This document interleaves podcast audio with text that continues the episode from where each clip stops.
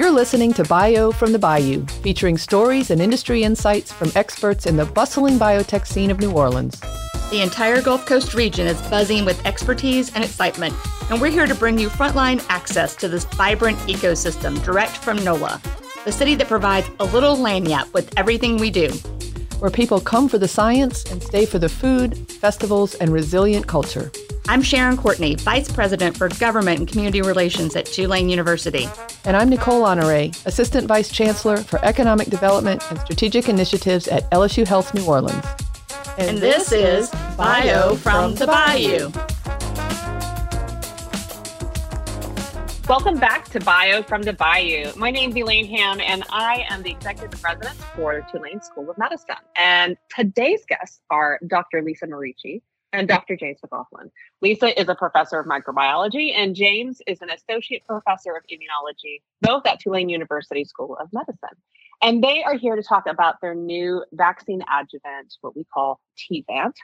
But before we dive into it, I love asking people's why because well, you guys know science is hard and the whys are what keeps us moving forward. So I'd ask both of you why vaccines, why adjuvants, why do you do what you do and what drives you?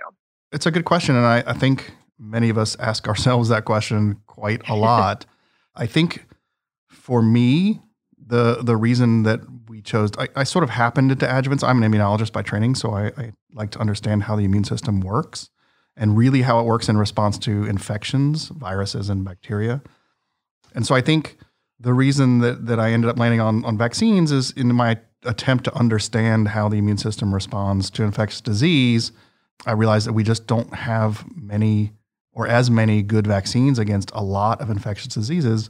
And the ones that we do have, many of them are not good enough. And so I think I sort of came to this with a with a desire to to understand how infections work and, and as a result understand how we can make better vaccines to combat those infections and ultimately to to improve human health. I think that's why we all are in this. I suspect those of us that are doing this mm-hmm. is to make people better and healthier. Same question to you, Lisa. Then, what? Why do you do what you do? What drives you? Yeah, it's a great question. You know, James just talked about how he's trained as an immunologist, and my training is in microbiology in particularly infectious diseases. And looking back over the history of, of humankind, I think, you know, the impact of infections on human life expectancy, you know, is is not really appreciated by the newer generations who aren't as impacted until the recent SARS-CoV-2 pandemic. They, they weren't really impacted by infectious diseases like our grandparents were or even our ancestors. And, you know, it's it's it's fascinating that you know vaccine development and and and really the introduction of vaccines into the human population you know there's probably been no greater impact on on the increase in human life lifespan than than the development of vaccines other than perhaps access to clean water. And so to work in this field it you know it's very inspiring to see your hard work pay off in in the form of a vaccine that could then go on to save lives. And, you know, working with James has been just, you know, such a, a fun experience because together as a microbiologist and, and, and James as an immunologist, we're able to tackle vaccinology from two different angles, from the side of the host as well as the side of the microbe. And, and that's been a lot of fun. Oh man, you totally stole my line. I was going to say this sounds like the perfect collaboration between an immunologist and a microbiologist. That's great. I think that's why you guys make such a good team. You cover all the bases. all, all right. right. Well, let's dig into the more science side of things. Let's talk about what a vaccine adjuvant is. I think most people know what vaccines are, but what is a vaccine adjuvant? Okay, so I guess I'll take this one as the card carrying immunologist in the room. So, so I, I want to preface this by saying the immune system is pretty clever anthropomorphically speaking, and has evolved a variety of mechanisms to be very careful about responding to things that are dangerous. So, bacteria, viruses, funguses, parasites, and has been evolved very carefully to not respond to things that aren't dangerous, like ourselves, right? So, we don't want to respond to our own bodies, but we very much want to respond to things that are dangerous, like infections. So, the immune system has evolved to respond to infections, but if you give a piece of a bacteria or virus. Uh, generally, uh, what we're trying to do is give small pieces to to stimulate an immune response, and the and the problem is if you give a small piece of a virus or a bacteria, the immune system has learned that that's not that dangerous and it's not something it wants to respond to because it's trying not to respond to, to yourself. So it doesn't need to respond to small things like that. So one of the things, one of the ways we can sort of trick the immune system into responding to those pieces of viruses or bacteria is to give this sort of extra bit of, of an immunostimulatory component that then sort of tricks your immune system into thinking, oh, that piece of that bacteria virus is actually something I do want to respond to. And that is what we call an adjuvant. So that's just something we add to a vaccine to sort of make your immune system want to to make an immune response. And and the really important part of the immune system that I think is is worth thinking about or remembering for these particular vaccines is that the parts of the immune system that we're really interested in are the ones that remember things. And so your all your immune system doesn't remember everything, but two major parts of your immune system remember what they see.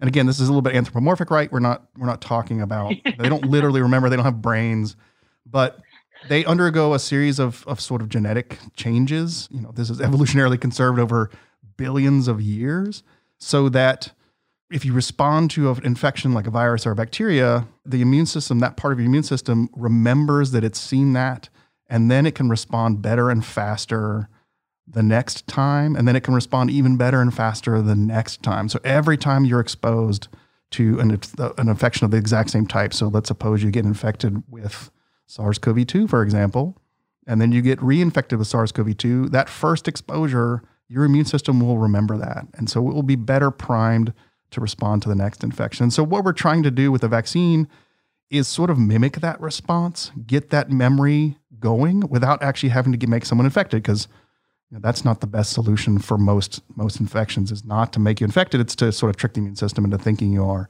and so one of the ways we can trick the immune system into thinking that is we add this component called an adjuvant and this really just sort of gives the immune system a little bit of a boost to think oh that's something i want to pay attention to and i want to remember and therefore that's what I'm going to do. Does that answer the question? Yes. If only I had an adjuvant for all my immunology classes that uh, I had took so many years ago. So. yes, it doesn't boost that kind of memory, unfortunately. Dang it. Oh, okay. Well, all right. So, Lisa, to you, tell us about the current project of, of TVANT um, and what you guys are working on, and really the origins and where you guys are today. So, we are working on an adjuvant at Tulane called TVANT that was developed in the laboratories of James McLaughlin and, and, and myself. And this particular adjuvant is based on what we call bacterial outer membrane vesicles. And outer membrane vesicles are basically just very tiny particles, nanoparticles, that are shed from the surface of a bacterium, and they contain numerous signals that our immune system recognizes as foreign. So, James just explained how an adjuvant works. The concept of using outer membrane vesicles was basically our way of utilizing something from the bacterium that could trigger an immune response without actually having to deliver the entire bacterium to someone's body. And so we initially started working with outer membrane vesicles as a vaccine platform we were particularly interested in developing vaccines for biodefense purposes, and we were hoping to develop what are known as non replicating or non living vaccines that could be administered to young, healthy individuals, for example, military service members, that would allow them to go into the field and perform their duties without any sort of reactogenicity, meaning no soreness in the arm, no redness, no fever and so, if we were to inject an entire bacterium or, or an entire virus, which is how some of our older vaccine technologies were derived, you would expect those typical side effects from those types of vaccines. And so, outer membrane vesicles are they are potent in their own way, but they don't cause the types of side effects that you see with whole live organisms. And in many years of study of these outer membrane vesicles, James and I were able to understand how they work as a vaccine to provide really great protection against some of these biodefense organisms. And then we were able to use those and harness those as adjuvants with other vaccine antigens. So, in other words, combining the, the outer membrane vesicle that we've now called TVANT with another vaccine antigen to deliver that vaccine antigen and have the body respond to it in a protective manner. And so we, we're working on a number of projects right now using TVANT, for example, to improve the acellular pertussis vaccine, to try and improve vaccines against salmonella, chlamydia, SARS CoV 2, and Lyme disease.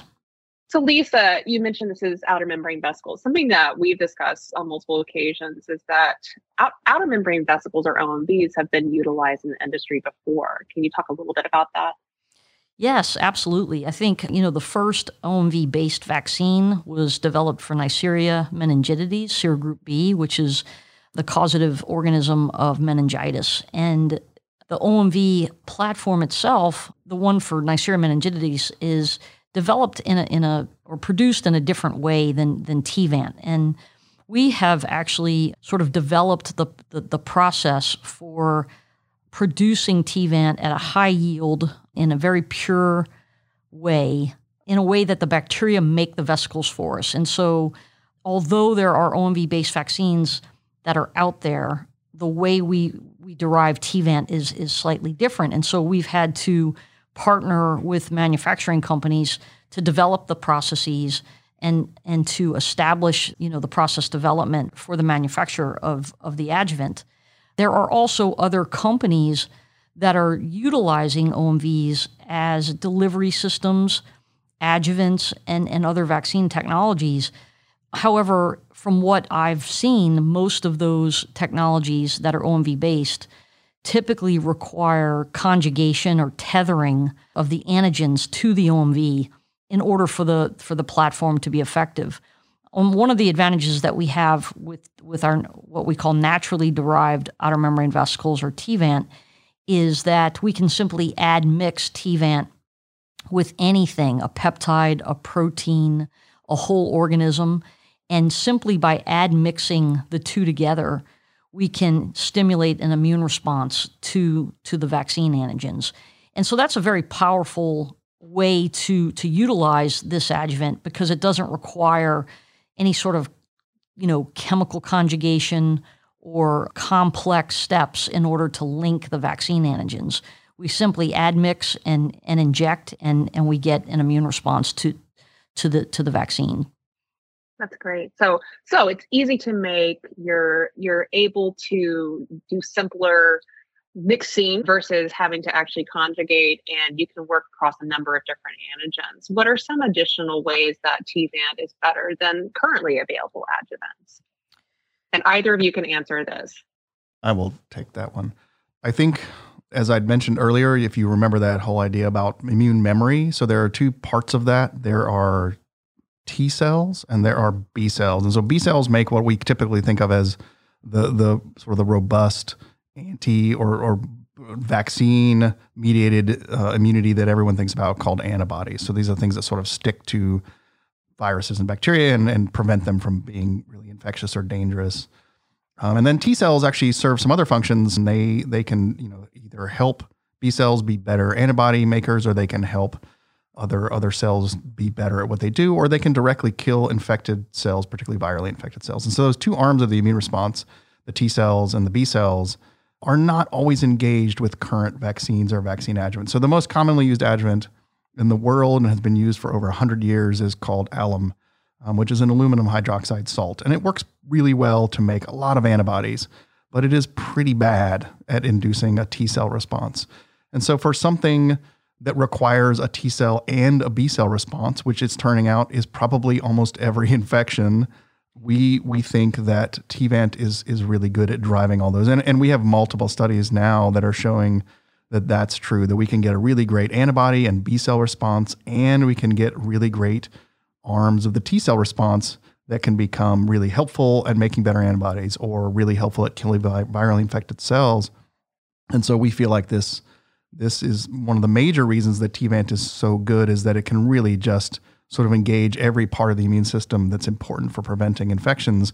And every time we give it, you know, we give it once and we give it again, we just get better and better antibodies and T cells over the over the course of, of that kind of uh, vaccination route. So most vaccines are given intramuscularly, right? So if you go to the doctor and you somebody gives you a shot in your arm with a vaccine, flu vaccine or something, that's almost always into your muscle in your arm, right? And so that's the very, very typical way of giving a vaccine. That's because alum, this other adjuvant, really doesn't work particularly well by most other routes. It's really good at, in, in the muscle, but it's pretty terrible at everything else. But if you think about where you get infected, take a breath, you get infected in your lungs, you eat something, you get infected in your gastrointestinal tract. There are other mucosal routes. Female reproductive tract is particularly uh, important for sexually transmitted infections. All of those those surfaces um, we think of are sort of outside the body, and they are receiving infections all the time.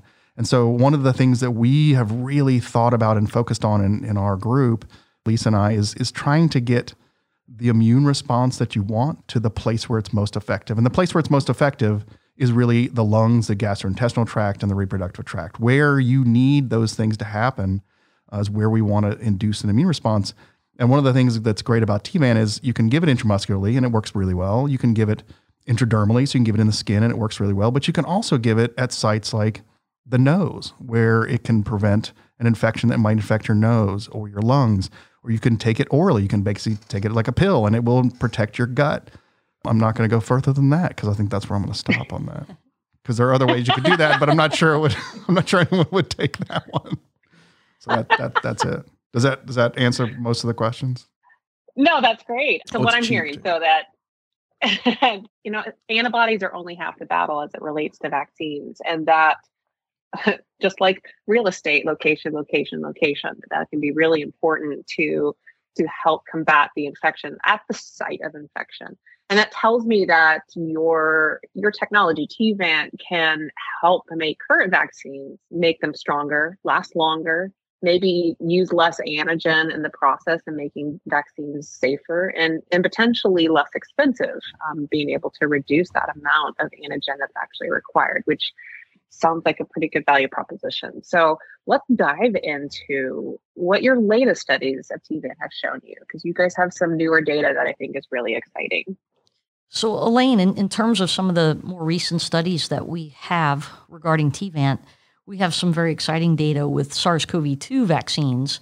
As we all know, you know the SARS-CoV-2 pandemic, although it you know it seems to be you know receding somewhat due to both vaccine-mediated immunity and natural immunity across the globe, I think it's pretty evident that although these vaccines that were rolled out and really saved lives from this virus, as the virus continued to mutate, we were made aware that you know the vaccines were not able to eliminate uh, viral colonization in the upper respiratory tract, in the nose primarily, or the nasopharynx as we as we like to call it. And as a result, the virus continues to transmit, you know, across the globe from person to person.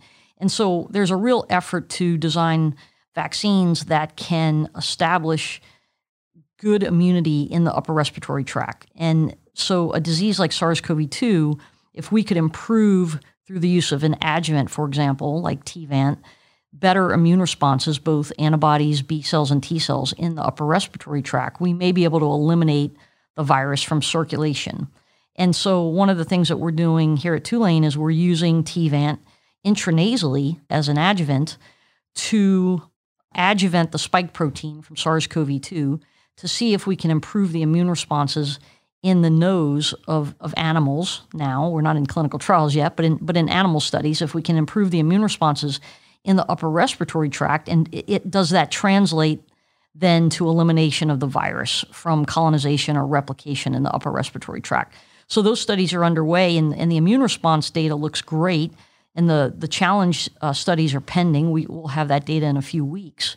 But w- one of the reasons that we're hopeful about uh, about that that possibility of of protecting against SARS-CoV-2 is we have some recent data through a collaboration with Todd Merkel at the FDA where we adjuvanted the acellular pertussis vaccine with TVANT, and we gave that formulation either intranasally or intramuscularly to infant baboons. So Dr. Todd Merkel at the FDA has shown that the infant baboon is a is an excellent model of of basically uh, pediatric pertussis, and so the baboons can develop disease. They they develop the whoop, as it's known that that whooping cough, and they can transmit the bacterium from one baboon to another. So we, we just talked about SARS-CoV-2, a virus that's still spreading. Well, Bordetella pertussis is a bacterium that still spreads across the globe. And that is because the acellular pertussis vaccine does not appear to eliminate carriage of the organism in vaccinated individuals. And so people who aren't vaccinated, such as young infants, can still come down with the disease and can die of the disease.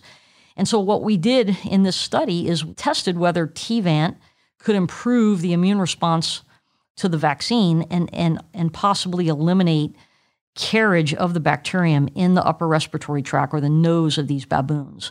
And we just got our results, and the data looks fantastic. The intramuscular and intranasal administrations of Tevant with acellular pertussis were both able to clear the organism from the upper respiratory tract of the baboons and protected them from disease and appeared to do so better than the acellular pertussis vaccine on its own and possibly even better than the whole cell pertussis vaccine.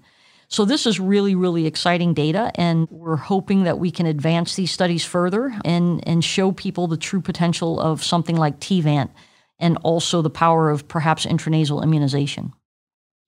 That's fantastic. I mean, I think what people don't really quite understand is that that sterilizing immunity or the preventing the actual transmission of diseases is, is a really unique and very hard to achieve for most vaccines. Most vaccines are, are excellent at preventing death and preventing very severe and, and serious disease, but most don't necessarily prevent the actual transmission of the disease. And as we see with whooping cough, it can be so incredibly detrimental, especially to kids that haven't aren't able to get the vaccine yet. And and and so being able to achieve elimination of a pathogen before you know it gets transmitted, that's that's really powerful in terms of new vaccine technology. So that's really exciting. Congrats on that data. That's incredible. Thank you. Well, that kind of leads me to the next step of, you know, talking about collaborations.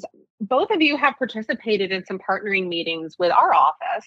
What did you what did you like about it? What did you hate about it? What surprised you the most? Because these these partnering meetings are are this intersection of of science and, and industry and business and, and finding ways to take what you guys are doing from Tulane University and get it into the hands of people that need it. So, what did you guys think? I'll start, Lisa, with you and then James. Yeah, it's a great question, you know, because James and I are true academics and, and we've been brought up through academia. We've been in academia our whole life, and we don't typically think about transforming our inventions in the laboratory into you know, something that can be used in the clinic or, you know, in the public realm to save lives. And so as you s- experience success with something that you've developed, you sort of run into that, right? That you have to you have to move forward, you have to keep going and and how do you do that? And so I think you know, through the business development office, we've been able to identify good partners. In particular, we've had some really great help and success with finding manufacturing partners, so folks like Catalent and, and now Scorpius Biologics, who have worked with us to, you know, basically develop these processes for the adjuvant production and, and you know, demonstrate reproducibility and consistency from batch to batch. They've also, you know, helped us identify potential groups that can license the technology because as academics, we can only take it so far. We're going to need people to, to, to move the, the technology into clinical trials and, and, and hopefully eventual licensure. So yeah, it's been a real learning curve for us, but it's but it's fun. Great, James. I don't know that I have a huge amount to add.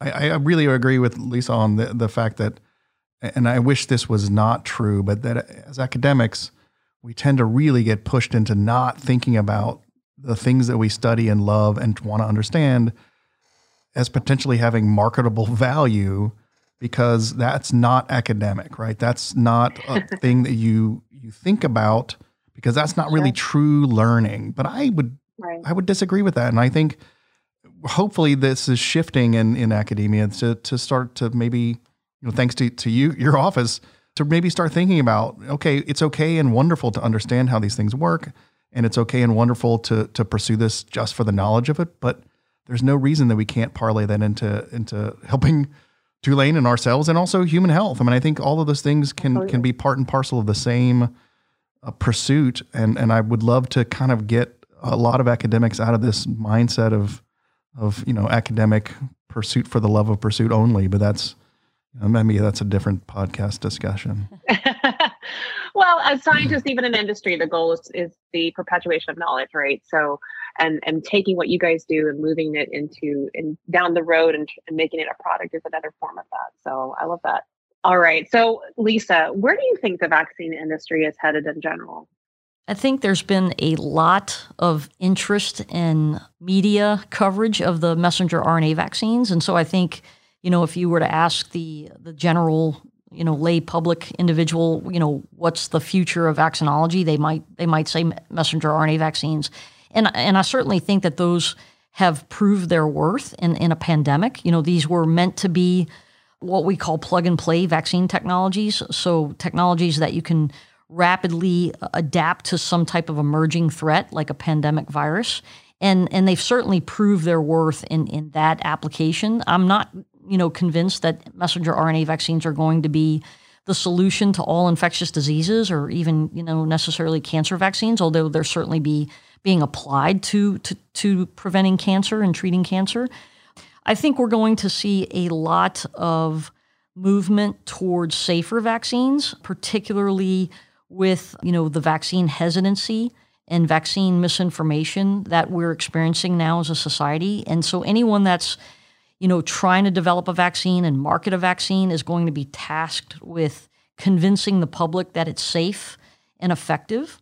And you know so it's on us, it's our responsibility to demonstrate that and to be transparent and to show that vaccines are some of the safest inventions that that you know we've ever introduced into the human body and that you know side effects are are expected with with anything, any drug, any biologic, any any implant, any medical intervention whatsoever, and vaccines are no different.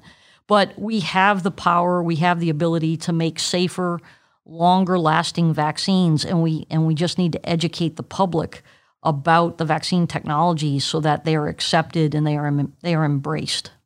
Fantastic goes back to being a scientist of, of, of how do you move knowledge forward and, and that means to how do you get this to the public and, and have and, and show them that not only could it potentially save lives but it's also safe. Okay last question. Is there anything that i haven't asked you that you that you want people to know? So i don't know that i i would say yes necessarily but i, I want to build a little bit on what, what lisa said. And i think it's incumbent upon us as scientists to be probably better communicators about all of the things that Lisa mentioned the efficacy of vaccines, how, how good they are at what they do, how they have basically, in some cases, eradicated horrible diseases from the face of the earth. And also to be honest about the things that might happen if you take a vaccine and you get sick, and that happens. And and I think sometimes we try to maybe not try to, but we we don't we aren't as transparent about that as we should be. And I, I also would add, I think, and I talk about this a lot with medical students and graduate students when I teach them, is that I think we're we're something of a victim of our own success in a lot of ways. And, and that circles back around to the beginning of when Lisa said, you know, we haven't had to experience things like smallpox or polio, but my dad had polio, right? And and it did some damage to the nerves in his leg, and, and he still has sort of the side effects from that. We are so good at what we've done with vaccines that nobody really, parents particularly today, have never seen some of these diseases, and they are devastating diseases.